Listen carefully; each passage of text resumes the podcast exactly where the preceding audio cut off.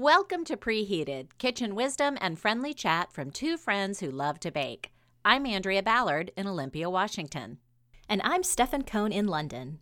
Every week, we celebrate the successes, failures, learning, and laughs that go hand in hand with baking for those we love. In today's show, we continue our bonbons and bars theme with some delicious gingerbread cookie bars. We'll also review our homemade English toffee from last week and talk about some gifts we've received over the years that have made it into our essential ki- kitchen arsenal of tools. So pour yourself some coffee and get ready for some sweet talk.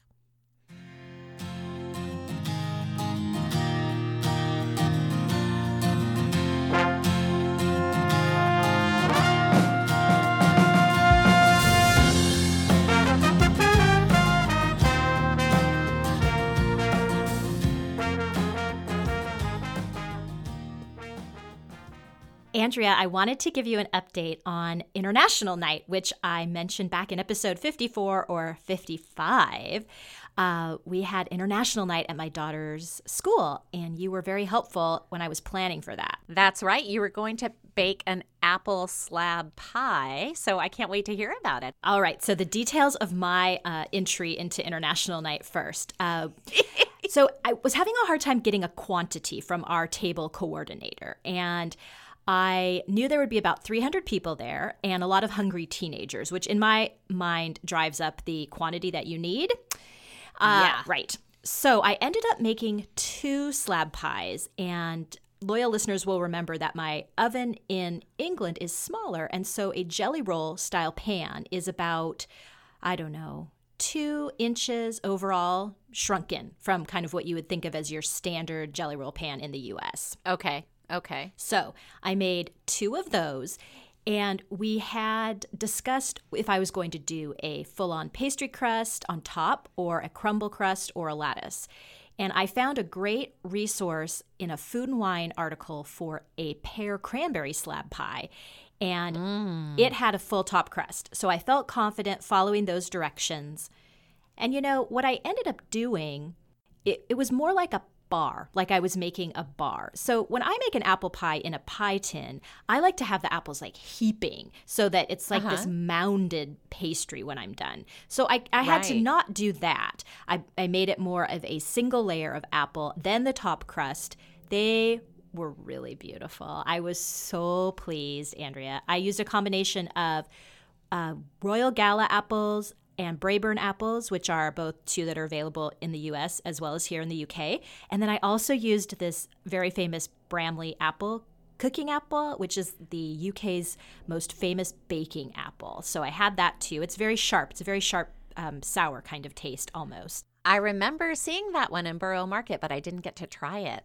That's right. Yes, they're very they're very um, knobbly and not very pretty, but they have Right. an amazing, amazing apple taste. So I made two of those, and there was also some question about how I might transport them to my daughter's school, which is about six miles away from us. Not not horribly far, but um, hard when you don't have a car. So happy to report they made it there on the tube and. Good. took them in a large bag, and fortunately, it wasn't too crowded, so they got their own seat that night. Um, and so it was great, Andrea. We had such a wonderful time. So at the USA table, we served chili, mac and cheese, hot dogs, Coors Light, brownies, apple pie, and M and M's. I think that was our offering. I love that, but I'm so embarrassed by the Coors Light. I mean, it is appropriate, but were they horrified? No, it was hilarious. People were flocking to the table for the Coors Light, and it was those I Coors Lights. it. I'm not. I don't drink too much beer, but they have. Um, it was the bottles, and they have like a little mountain that turns blue when they're chilled, and so Right. everyone. It was. It was pretty hysterical. So, um, and Andrea, I have never had so much good food. It was such a fun night. So we have about 60 nationalities at uh, our school, but there was probably 20 tables, 25 tables maybe. Okay. I had food from Kazakhstan, Siberia, uh, Serbia, Greece, Holland, uh, Brazil, Australia, Japan, China, India, uh, Canada, Oh my gosh. It was incredible. And I can hardly begin. Oh, the Israeli table had these jelly donuts. The British table was giving out gin and tonics. It was so much fun. I was gonna I was gonna ask you, was there any one thing that you tried that you had, you know, never heard of or, or maybe never seen in a particular combination? Absolutely. So, my number one favorite, and let me just say again, I, I had incredible food. Everything was delicious. My number one favorite thing was from the Brazilian table. And my, my friend Heloisa was working, and she served me a chocolate called a brigadeiro. That's a Portuguese word for brigadier. And I don't know the history of why this candy is called that. But it is okay. a chocolate fudge ball made with condensed milk, butter, and cocoa powder. So it's like a version of a truffle, but it was unlike any truffle I have ever oh. had. I ah. almost fell to my knees. It was so delicious. Okay, we need that recipe. we do. A brigadeiro and it was insanely, insanely good. It was so smooth. It was so intensely chocolatey. And this is apparently the kind of national beloved candy of Brazil. So wow. that was that was so delicious. But just yeah. overall, it was so much fun and it was just so great. You know, food is such a connector. You and I talk about that all the time. It was such a right. wonderful way to know people and just talk about you know i hadn't eaten half of half of these things before so you chat with the people working. What is this? When do you eat this? Is this something you enjoy? You know it was it was so fun. And then just a last word on my apple pie i was serving it up and um, a father from the chinese table came over and he said is that what i think it is? Apple pie? And i said it is. And he said my favorite and I said, "Oh, it's homemade and homemade apple pie." He was just he was so excited. oh, and I love it. He said, "I said here, take two. He said, "Okay, I'll I'll bring one to my wife." I said, "Whatever you need to tell me. You can take two. You can give it to your wife. You can." and then as we were leaving, we had cleaned up and we were leaving a, a little bit later on, and he ran up to me and he caught me and he said, "That is the best apple pie I've ever had." And you're right. I ate my wife's piece. So. oh. I, I love it. I, I, love it. Yes, it was it was such a fun evening and um it was it was just really really heartwarming and delicious. I did want to ask you on your slab pie. Um, when I've made it in the past, I wasn't using a recipe that was specifically for slab pie. I was just using my regular recipe, and I think I just doubled it to get the correct crust amount how did you how did yeah. you figure out how much crust you needed for those jelly roll pans? I used the crust recipe from our Amish apple dumplings back in October. Was that right. when we did that? I don't have the episode number off the top of my head. That makes I would say about a pie and a half worth of crust. Okay. So okay. it's more generous than, say, a nine inch pie pan. Okay. But it's not two pies worth. Okay. All right. I want, yeah, I wondered about that. Yep. I think I think it starts with three cups of flour. Okay. And so that can kind of give you an idea of of the quantity there. Yeah. So and that was just enough. I had like just a few scraps left over, but nothing, you know, I didn't feel like I was wasting. So well, and I think if anyone wanted to try this at home, they could double their traditional pie crust recipe, and then if they had leftovers, you can make those fun little tasties, you know, in the oven where you just take your pie crust and sprinkle it with sugar and cinnamon and bake those up and call it a day. I hope everyone does that with their extra scraps. Me That's one of my very favorite things about making a pie, right? Me too. Um, well, something less adventurous and more classic. I am curious if there is a traditional Christmas or holiday dessert that you have seen and wondered about, but perhaps never tasted or never made? And I am asking because I've run across one this year and I've been thinking about it. You know, the one that comes to mind immediately, and I'm not sure I classify this as a Christmas dessert, but it's definitely a very special celebration dessert, and that's a baked Alaska.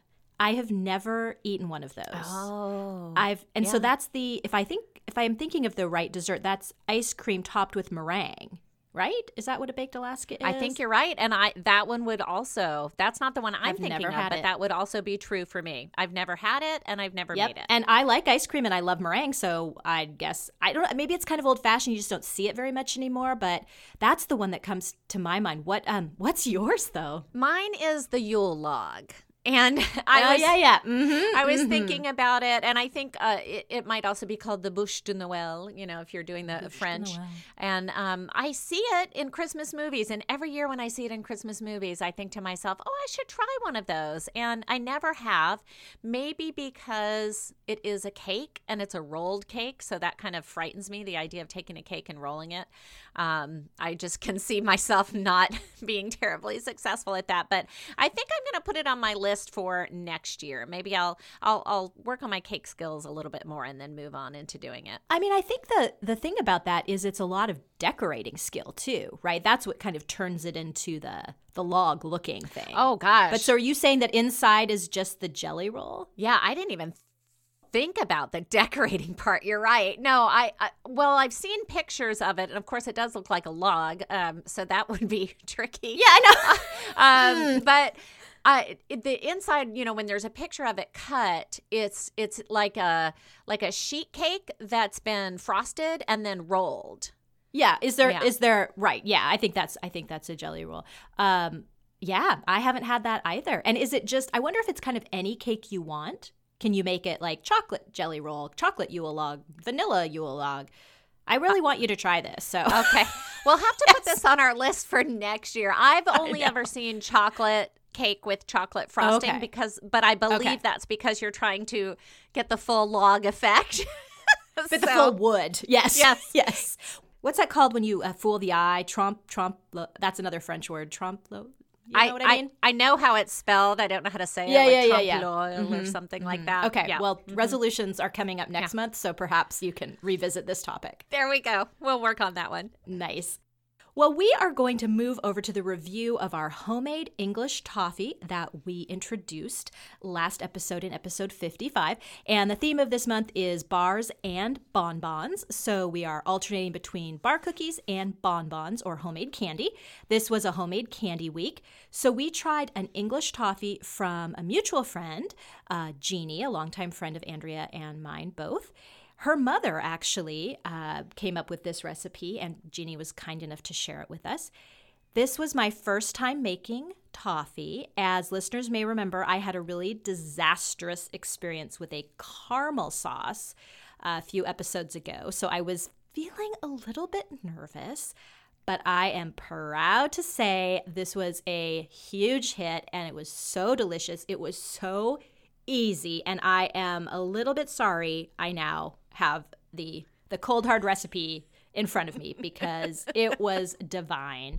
Um, uh, we had talked, Andrea, last episode when we introduced this recipe about the need for a few extra implements. And Yes. one of those was a nut chopper, uh, which is a kind of a one off gadget that you put the nut in and then it, it finally, finally chops it. I was happy with my knife skills here. I did not have a nut chopper and I just took really great attention and care with a very sharp knife and I thought my nuts were really finely chopped. So I think you can do it without that nut chopper if you want to go that way. I agree. Okay. Um, I also didn't have the flat whisk, but I used my flat wooden spatula and it came through for me once again. So that worked great. But you do want to use an implement where you can really thoroughly scrape the bottom of your pan. Yeah. And I'm trying to think what else. I think I made this in about 15 minutes. Yes. Uh, literally, it was so fast. I used Cadbury's giant milk chocolate buttons because Hershey's bars are a little more rare here. And I used about half a pack of those for anyone um, listening in the UK that might be using those. They're also just a milk chocolate. That worked great. Uh, you know, what can I say? I put it in the fridge, cooled it for about two hours later, broke it into chunks, and my daughter's review you should sell these, mom. So I think it will be making them again. How did it go for you? I had equal success. Um, as you know, I am often baking my recipes at the last minute. In fact, sometimes I'm, I'm trying them so I can review them as you're giving the intro on the show. So, um, first of all, I would like to pat myself on the back for the fact that not only did I make this in advance, I have made it twice because, as you said, yep. it's so easy, it's so good. And uh, the other part of it that's huge to me is it only has five ingredients, and one of those is water. Yeah. So I'm guessing you're going to have these ingredients in your house. Um, you know, it's a half a cup of pecans, finely chopped, a half a cup of butter that you melt, a half of cup uh, plus one tablespoon of sugar.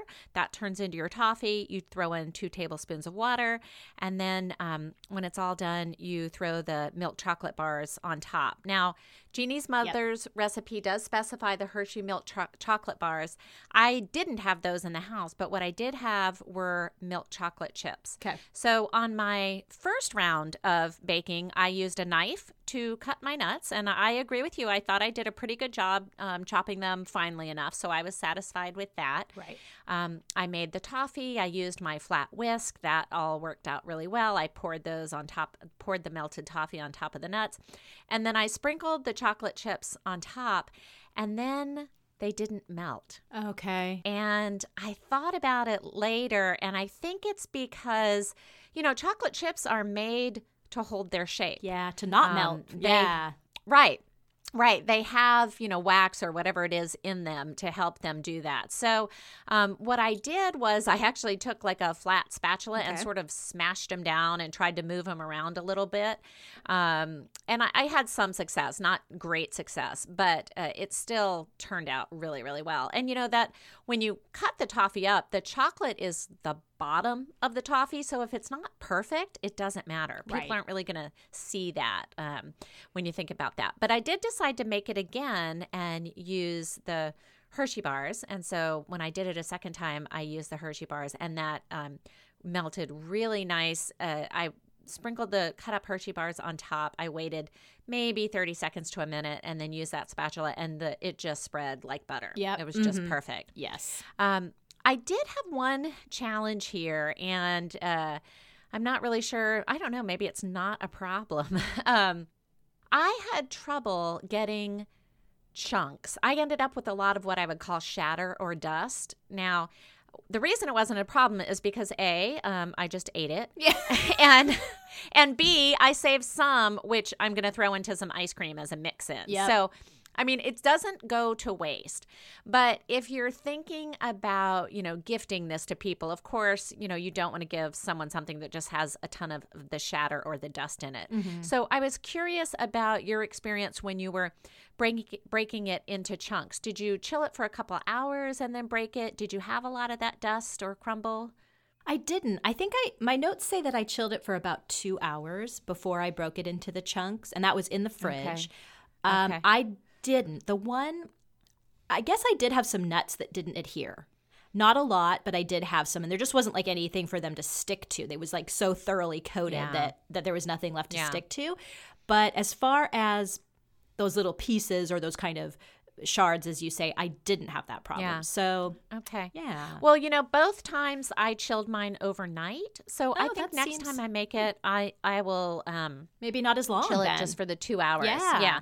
I'll see if that makes a difference. Um, I also did go and and search the internet to see if other people were having this problem, and one thing that was recommended that I thought was kind of a neat hack. Uh, a lady said she used the, um, I think they're called Brownie Perfect pans.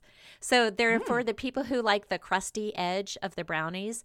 And it basically, it almost looks like a brownie pan with an ice cube tray insert. Yes, I've seen this. It's extra yes. edge pieces. Yes, yes, exactly. So okay. she wrote, I know these things are really cheesy, but I use the Brownie Perfect pans for my toffee because that way you get 16 perfect pieces, all perfectly scored. You know, it turns out really nice. So if you are giving them as gifts and uh, you have a Brownie Perfect pan lying around, then, then perfect a great thing to use. Um, the other thing I found when I was popping around the internet reading about toffee troubles, a surprising number of articles, by the way, um, which made me really appreciate how easy ours was, yeah. is that. Um, a lot of people feel like milk chocolate is not a good complement to the toffee because the toffee is already so sweet and so dark chocolate is a, a, better and i love dark chocolate anyway so i think next time i might try making it with dark chocolate um, they also, you know, swap the nuts out for different types of nuts. So, you know, instead of pecans and milk chocolate, feel free to make it with almonds and dark chocolate or modify accordingly. Yeah. And my my family as well just uh, raved yep. about these. I mean, they were like, "Take this away from us yep. because we will eat the whole thing." Yep. I mean, it makes a fairly small pan's worth, and then how many pieces you get kind of depends on how many chunks you break it into. And it was gone by the end of that day. I mean, it, there was none left. Oh yeah. Um, yeah, yeah. I had the thought too about swapping out the nuts. Um, I like pecans, but I like a lot of other nuts, so I think it'd be fun to experiment. I just really think, Andrea, that you know, if you did like our Happy People fudge from last December and this Yes. homemade toffee, you would have such a nice candy assortment that would in Yes. total take you about 40 minutes i think i, I can't stress enough Yes. that this toffee was so fast i don't i and that was the most unexpected thing i was thinking it would be a more involved process than it was and that was such a pleasant surprise Yeah, me too. And you know, I I I kind of started going down a little bit of a rabbit hole when I was looking for how to solve this cracking problem or the shatter problem, and I realized I was confusing toffee and brittle. oh So- yeah mm-hmm You know, brittles are more of a candy and they are more like syrup and water and they don't use butter. Uh, whereas toffee has the butter in it, which gives it more of that rich taste. And a lot of toffee recipes that I was looking at did use a candy thermometer and say cook to this, you know, certain temperature. Um, Jeannie's mom's recipe I just love because it's like bring to a boil, stir for five minutes till it's brown. You know. yep Um, and I will post a picture of her mother's recipe actually on the uh, handwritten card because I just think it's so beautiful. And I would like to make a preheated prediction. We won't know whether or not it's going to be accurate for another 20 or 30 years, but I, I want to get it down now. Um, you know how these days people take classes in things like canning or knitting or making your own sauerkraut, you know, and all of these sort of lost skills that our grandmothers had. yeah. Mm-hmm. I am predicting in 30 to 40 years, we're going to have generations of people taking cursive writing classes. i was just gonna say. Yep. You know, and it'll be like, this week I'm focusing on the Palmer method or something like that.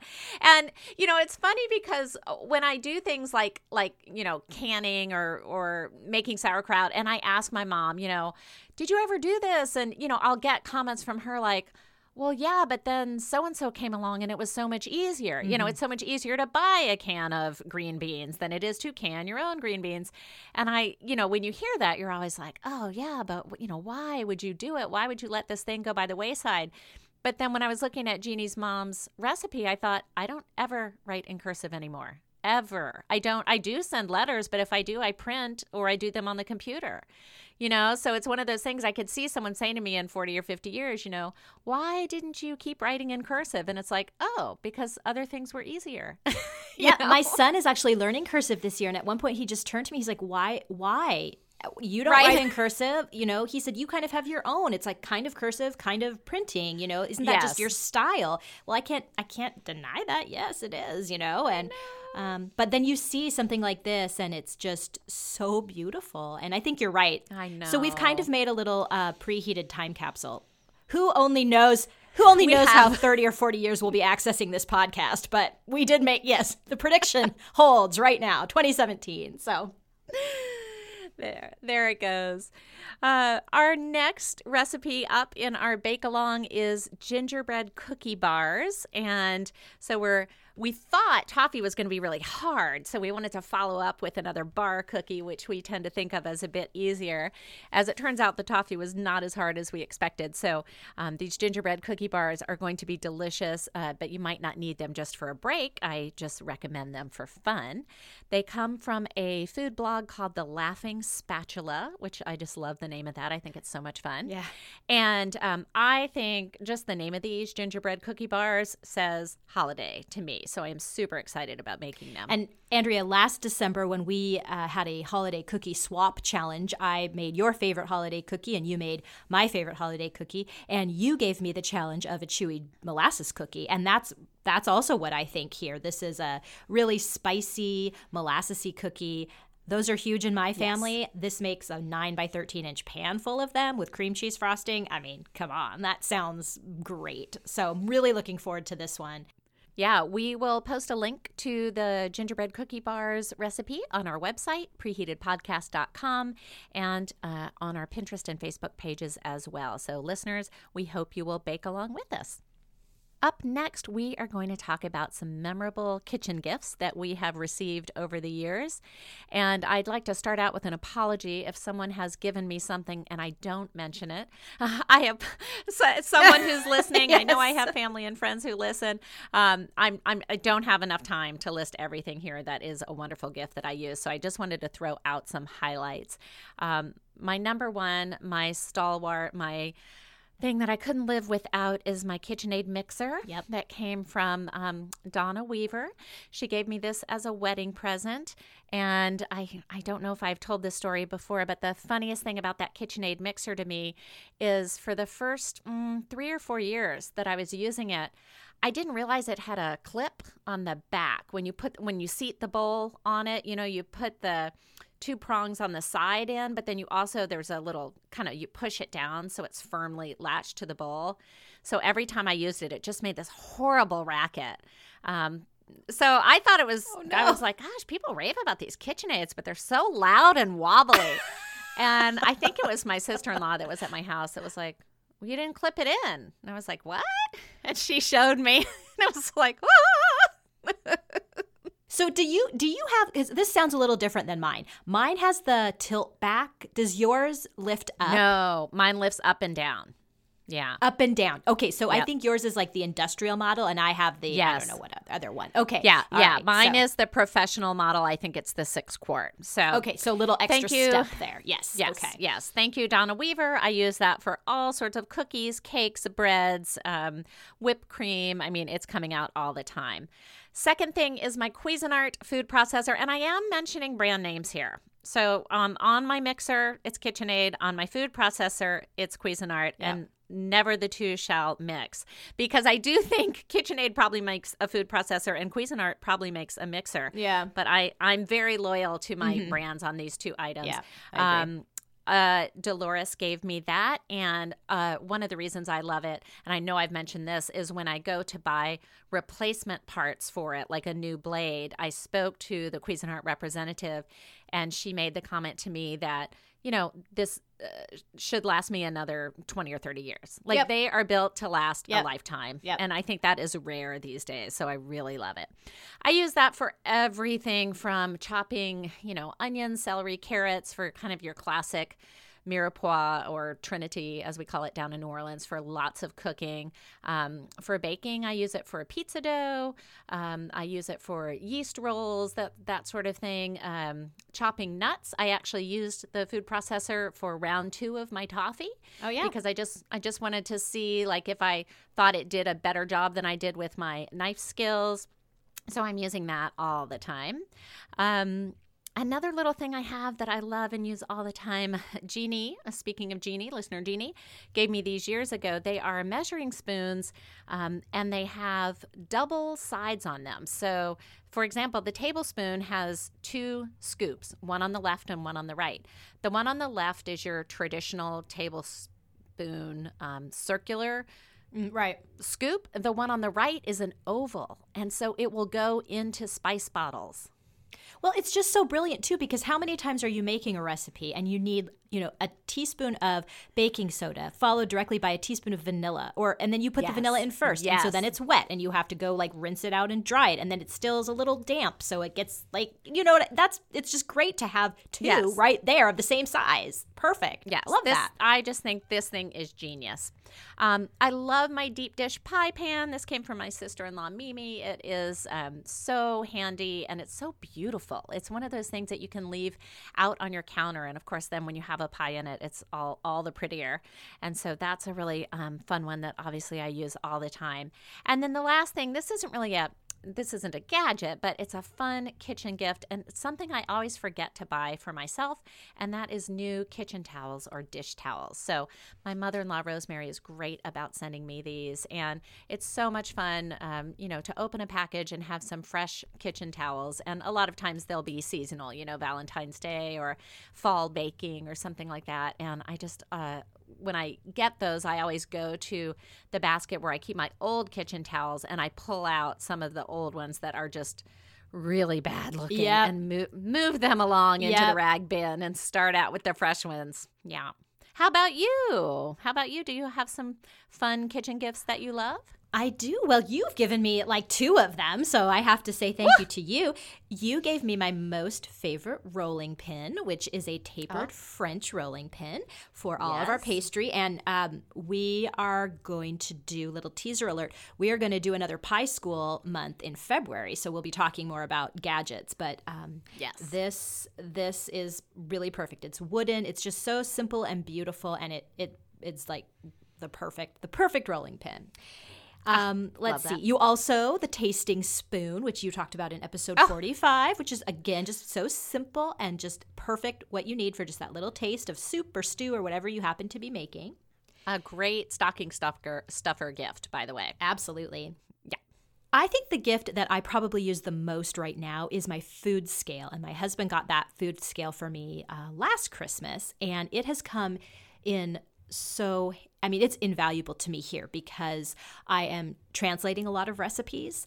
And so I have to go from ounces to grams or milliliters. And this food scale, I think it's readily available on Amazon or at you know bed bath and beyond and it allows you to toggle between those different weights and that has been I mean, it's been a lifesaver. I use it all the time. I'm really trying to move toward more of weights than measurements in baking, and I think that's a more accurate way to do it. And it's it's um, it's really kind of revolutionized how I cook and bake. So I love that. Love that food scale.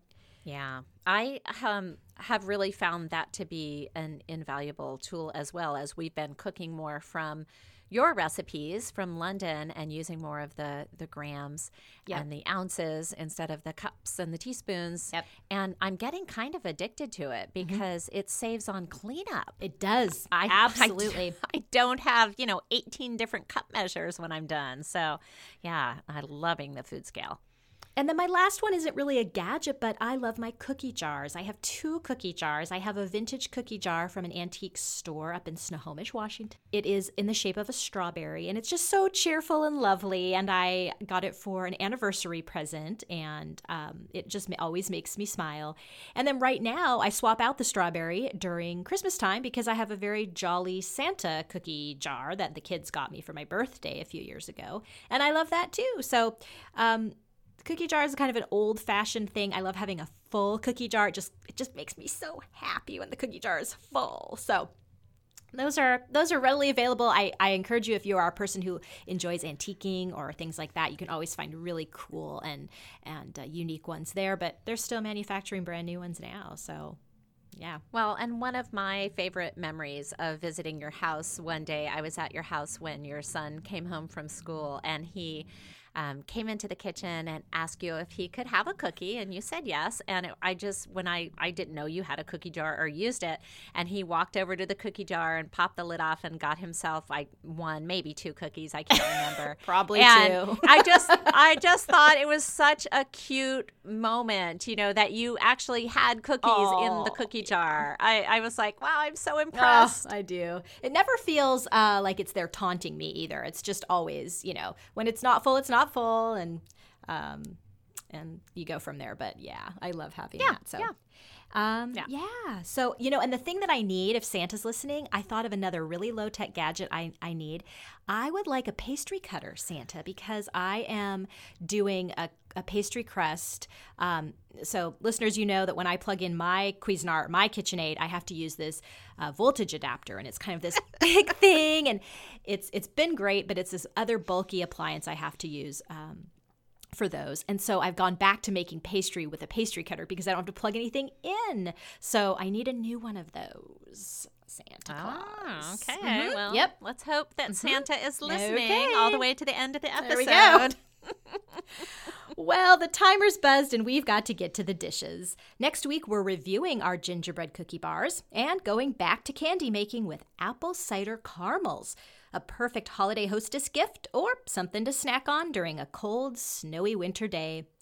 Remember, you can find us and our featured recipes on our website, preheatedpodcast.com, on Facebook and Pinterest, and download us on both Google and Apple Podcasts, where we'd love it if you subscribe to the show and gave us a five star review, both of which will help other people find us. So until next time, thanks for listening and sweet dreams.